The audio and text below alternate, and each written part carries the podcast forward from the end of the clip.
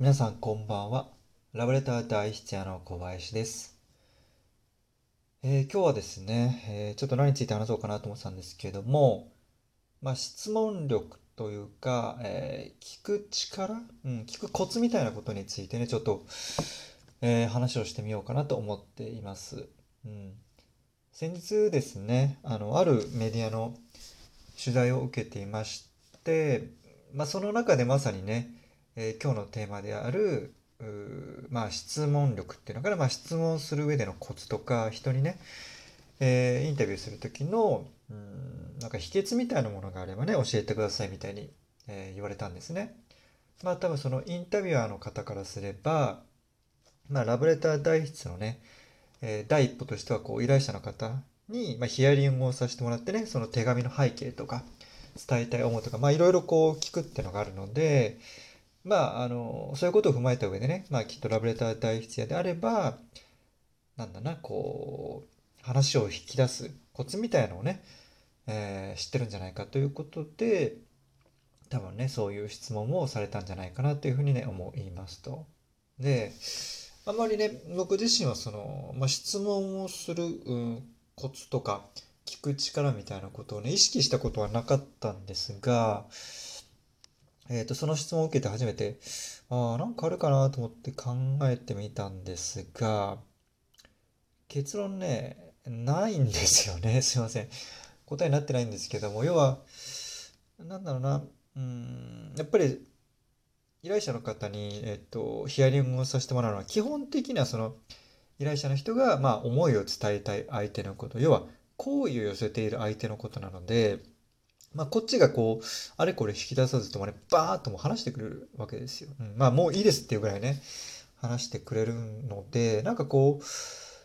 会ってから、じゃあ、あこういうふうに質問しようとか、こういうふうにすればね、えー、会話がこう活性化するとかっていうのは、正直ね、考えたことがないんですよ。うん。ただ、そう、ただね、えっ、ー、と、一個心がけているのが、あの、今言ったようにね、まあ、基本的には好きな人のことなので、どんどん話してくれるのですが、ただ、え、ー、と、最初に会ってね、こう、ちょっとこう、口を開くっていうか、いろいろ、手紙の背景とか事情を話してくれるまでには、確かにちょっとね、えー、なんだな、うん、余白というか、こう、少し間があるのは確かなんですよ。まあでもそれはそうですよね。だって、えー、まあ、まずこのラブレター代筆屋っていうね、存在がもう得体が知れない。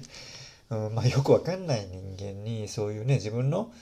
霊愛にまつわるような、ごくごく、プライベートなことを話すって、やっぱり、えー、よっぽどね、心を開いてないと話せないですよね。うん。だから、その、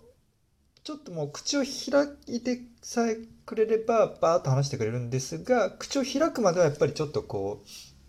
えー、時間があったりしますと。うん、で特に、えー、そのこの大筆屋の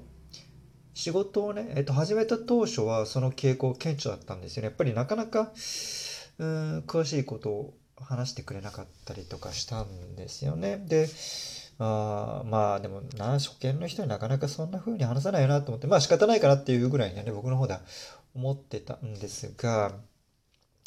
えっ、ー、とね、ある日思ったのが、結構その、まあじゃあ、依頼者の方と会っていろいろ話してね、最後別れ際に、あ、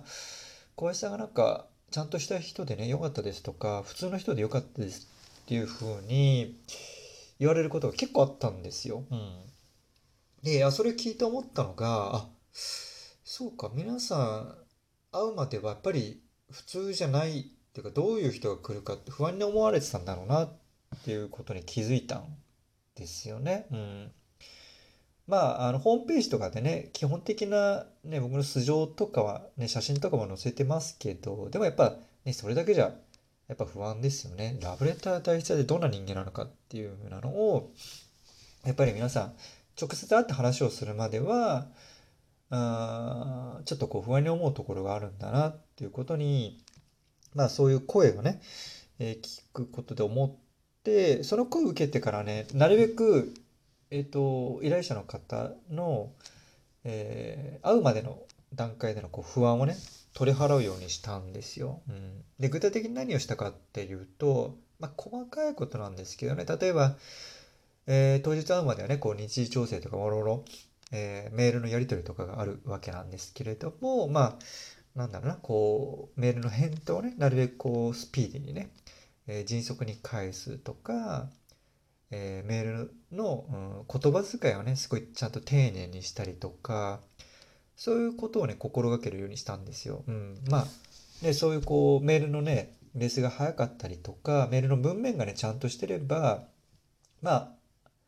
えー、お相手としてはねあ割とちゃんとしてるんだな人なんだなっていうふうに安心感をね持ってもらえるかなと思ったのでそういうふうにしたんですよ。はい、でそういうことを心がけるようにしたらですね不思議なことにまあ会う前の段階である程度のこう関係性ができてるからじゃあ当日ね会いましたってなったらば、えー、こう手紙の背景とかいろいろこう話し始めてくれるまでにもう時間がねかかんなくなったんですよ。会ってもすぐこう話してくれるようになったんですね。うん、であそこであそうかと思ったんですよ。まあ、さっきも言ったよねもう、えー、話し始めてくれるまでに時間がかかるのはしょうがないかなというふうに思ってたんですがその会う前の段階でのコミュニケーションを大事にしたことによって、まあ、信頼関係が事前に築かれて結果として会ってすぐにね、えー、胸筋を開いていろいろ話してくれるようになったっていう風な変化がねあったんですよ。うん、なので、えーと、今日のテーマであるね質問力だとか聞く力っていうことなんですがごめんなさい正直ね、えっと、会ってからどうこうっていうのは僕はあんまりねえー、意識してないのとメソッドとしては特に持ってないんですよね。うん、ただ今言ったようにね会うまでの段階のコミュニケーションを丁寧に誠実にやることによって結果としてね会った時のこう質問に対しての回答とかもスムーズにね、えー、引き出せたりしますっていうのは一つ言えることとしてはあるかなと思いますね。うんまあこれはでもね結構仕事とかでも言えるんじゃないかなと思っていて、まあ、当然その会ってからねある程度長い時間をかけてコミュニケーションを築くことができるんだったらね別に、えー、事前のコミュニケーションとかってそんなにこうねあの重要じゃないかもしれないんですけどもそれこそねラブレター代筆におけるうんヒアリングとかっていうのはねそう長い時間期間をかけられるわけじゃないですしあとは例えば仕事でもね、えっ、ー、と、なんだな、こう営業、新規営業とかでもそうですよね。まあ、既存のお客様に対してのね、こう、ヒアリングとかであればね、じっくり、時間を築けるかもしれないけど、新規で例えば電話でアポイントを取ってね、じゃあ、手屋に行きますって言った時に、じっくりコミュニケーションを取って、信頼関係を築く時間ってないと思うんですよ。であれば、やっぱりこういう時もね、え、当日会うまでの段階で、ちゃんとね、えー、迅速にレスをするとか、丁寧にね言葉遣いを心がけるとか、まあ、そういうこう基本的なことを抑えることによって当日ね、えー、パッと会った時にすぐにある程度の関係性ができてこう話しやすくなるお互いに話しやすくなるっていうのねあるんじゃないかなと思っていたりしますと。うん。でちょっとねあの話が外れるかもしれないんですけども全然話が違うんですけどね。あのタクシーって、まあ、皆さん乗る機会あると思う。結構あの友達とかと話してるとね、あの、いや、あのタクシーが、なんかすごい運転手に悪い態度取られたとか、ひどいことをなんか扱いされたとかって聞くんですけど、僕ね、まあ、過去もう数十年とタクシー乗ってきてね、一回もそういう嫌な思いってしたことはないんですよね。うん。不快な思いをしたことはないんですよ。で、それ、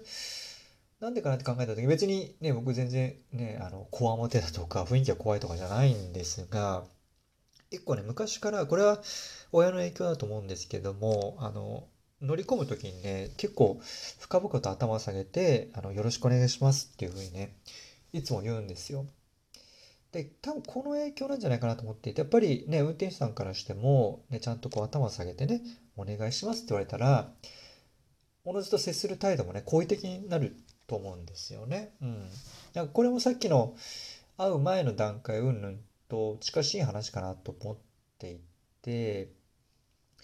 うん、やっぱりこうね、タクシーにじゃ乗り込みましたと。で、なんか運転手さんがね、雑な扱いされましたと。で、そっからじゃあ関係性をね、良好に持っていこうって言ってもやっぱり難しいと思うので、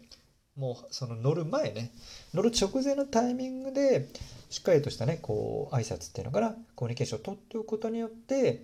良好な関係がね、あの築かれてるっていうふうに言えると思うので、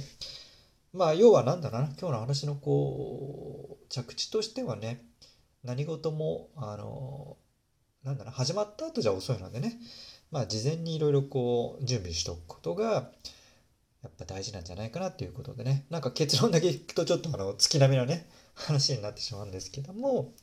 えー、このことはまあ仕事のね、さっき言ったように、まあ、営業だとか、